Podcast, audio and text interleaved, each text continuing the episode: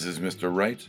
I'm Doug. This is an Abyss Stares Back episode. I talk about what I'm taking in as opposed to putting out into the world on this podcast. First, a bunch of video games. Uh, I've been playing Batman Arkham Knight, which I know has been out for years, but is still a crown jewel in Rocksteady's pentathlon of Arkham games from Batman. It is very engaging, uh, lots of side missions. The writing is, I think, a bit on the nose. They introduce a mystery character, the Arkham Knight, whose identity has, you know, I've known just because the game's been out for a while it's hard to avoid spoilers after a couple years. But I like it. Um, I like that it delves more into Batman's psychoses. I mean, really, when you think about it, Batman is a psychotic individual, and they start getting into that since in the last game, Arkham City, with the death of the Joker, Batman is being haunted by the Joker uh, through his uh, intake of the some kind of t- Joker venom or Titan venom or something like that. It's been a while since I've played Arkham City, but uh, the Joker acts as kind of a deus ex machina in terms of explaining Batman's growing insanity, uh, which started when his parents were murdered. Batman's not the Joker's, and how his psychosis is growing. It's been very cool looking at that. I have also been playing God of War, the reboot or soft reboot um, from Santa Monica Studios for PlayStation 4. Man, that game grabbed me and sucked me in first things first. I've been a fan of the franchise since its original inception on PlayStation 2, and this new God of War does not disappoint. Uh, it looks like it's going to be the beginning of a trilogy, or at least, you know, they've hinted at the sequel, other than the game has been up for several Best Game of the Year awards before it even got released. But having played and beaten it, oh man, I cannot wait for the second one. It's like watching a great movie and you're like they're not going to top this. There's it's just it's just amazing. Um, graphics mind-blowing gameplay. Yeah it's repetitive but it is a hack and slash so that is to be expected. But the writing in it it's all about father and son dynamics and relationships with both the Norse gods and Kratos and his son Atreus. And I'm not gonna lie it it got me maybe a little weepy um, at certain parts. Um, you do see the development of that relationship uh, as rocky as it is, and it is just heartbreaking and heartwarming. I highly recommend the game. Speaking of love as a theme in terms of father and child, I've been playing The Last of Us Remastered. This is a game that's been out for years as well. Another uh, big winner for Best Game of the Year when it came out and I just got it from a friend, uh, and I have not been able to put it down at all. I have stopped playing the uh, uh, aforementioned Batman Arkham Knight uh, to play these two games, and Last of Us is just one of those. It's literally paused in front of me right now as I record this. Um, at a, I'm probably about halfway through the game, maybe, maybe a third of the way. I'm not sure. My friend won't tell me how far I'm through. He doesn't want to spoil anything for me, and it has been an emotional roller coaster in terms of the the basic story is that the they're they're not zombies, but this like fungus, the kinds that like um, reanimate the the ants in nature that's real. Uh, like you know, take the spores have taken over people, and uh, it's it's very you know post apocalyptic. But you um, have this character Joel, whose daughter is killed uh, at the beginning of the infection, uh, and becomes in charge of kind of humanity's last savior or last hope. This girl Ellie, who is immune to the the pathogen, the spores, and of course, you know the father daughter relationship blossoms from there. But once again, rocky start, and uh, like I said, I'm only at probably a third or halfway through the game, and I am just wowed by how good the writing of this is. I watched the trailer for the upcoming Last of Us Part 2, and it doesn't show a whole lot. It introduces a few new characters I don't know anything about, but man, I cannot wait based on the writing of Last of Us. Once again, highly recommended. I had talked about with God of War uh, seeing movies uh, that you just want to see the sequels to. And we're going to start with Avengers 3, Avengers of Infinity War. Now, not a whole lot of spoilers here, but I would say it is an extremely well crafted action movie. Um, there are highs and lows in terms of emotion, but what I really do want to talk about with Avengers 3 is turning convention on its head. The ending.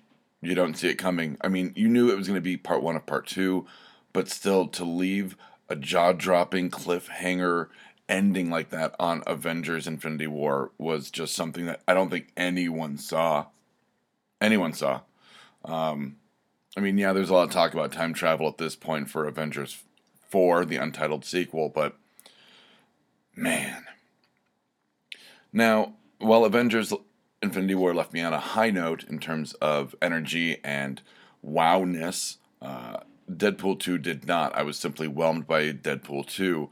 More of the same, not as surprising as Deadpool 1. Um, kind of my same opinion on Guardians versus Guardians of the Galaxy Volume 2. It's not hip and unique and, you know, uh, original anymore. It's just a continuation of these unique characters that you've already settled into. So Deadpool, more the same action pieces, meta references, breaking the fourth wall. Uh, I thought Deadpool 2 was emotionally bloated, took itself too seriously. Um, I think that everything that was cliche that they didn't call attention to, like the superhero landing, or, you know, I hope they got that in slow motion when Deadpool takes a bullet for someone in the movie. Um, they call attention to that as, as how cliched it is um, and what a trope it is, but there were parts with um, specifically the heaven scenes. And if you haven't seen it, that's all I'm going to say.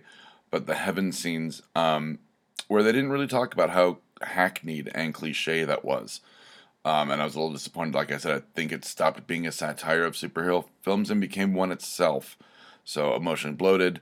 I think it kind of, I wouldn't say crumbled, but I think it kind of limped along under some of the weight that was placed on it. Um, I think a new director coming in, well, an excellent director, co director of John Wick, and it showed in the action scenes in Deadpool 2. There wasn't the right synergy, especially with Ryan Reynolds um, co writing and producing the movie as well. I think the creative differences, whatever they were, between Ryan Reynolds and the original film director Tim Miller, I think they should have surmounted them. I think it would have made a better product um, for Deadpool 2 had Tim Miller stayed on.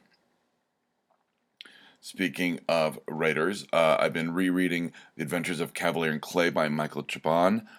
Stunning book. Uh, same guy who wrote Wonder Boys, uh, the comic book The Escapist. But uh, Kavalier and Clay is kind of a uh, historical fiction take on the creation of Superman. Um, and it delves more into the fictional um, creators' lives in terms of the oppressiveness of the Depression uh, and being Jewish and economically struggling, along with religiously struggling, uh, the oppressive nature of the economy and society and their own lives and their expectations versus result. Truly a great book. I recommend it. I've also been rereading Kyle Higgins' run on Batman Beyond. Great characterization. Really to expand on something so limited as just a couple episodes in the Batman Beyond cartoon, but to expand and really deepen the characters in the Justice League Unlimited, plus Terry McGinnis, Batman himself, having a new mentor in the aged Dick Grayson as opposed to the aged and cantankerous Bruce Wayne. Really neat to see a new dynamic there. I think that was a good move to shake things up. I highly recommend that as well. Uh, I have been reading Eric Powell's Goon uh, here and there in fits and bursts. Uh, the books I have are the library editions, so they are very clunky and heavy physically, so they're hard for me to like take on the go and read. So I don't read them as often. I tend to read them after I'm, you know, uh, out of work. Um, I'll sit down for half an hour, forty-five minutes, and, and plow through, um, you know, two to three issues at a whack. But man, the guys, Eric Powell's gift for dialogue is nothing short of godly and just outright Steve McQueen cool. So check out The Goon if you haven't. I know I've talked about it before. Uh, and lastly, I watched, it says Reds, and that would mean I watched uh, the Bruce Willis vehicles Red and Red 2. Uh, originally based on the comics by Cully Hamner and Warren Ellis. Red 1, the whole premise was that age and experience will always trump youth and energy. I completely agree. Uh, Red 2 kind of lost that. I mean, you did have more nuanced characters, you did see growth uh, across the board, like you did see in Red, but I think that the general thesis of Red was lost in Red 2, though it is a fun watch. It's just a fun watch. So that is the list of what I've been taking in. I'll be back next time with a talk of self publishing and maybe a few more episodes of the ongoing novella slash podcast, Black Falls. Remember, you keep writing, they'll keep reading. Right on. If you liked this, check out some of our other shows like Mr. Right, Exotic Liability, and No Applause, Just the Clap. You can find us at www.bacnpodcast.com and by searching for BACN on iTunes and Stitcher.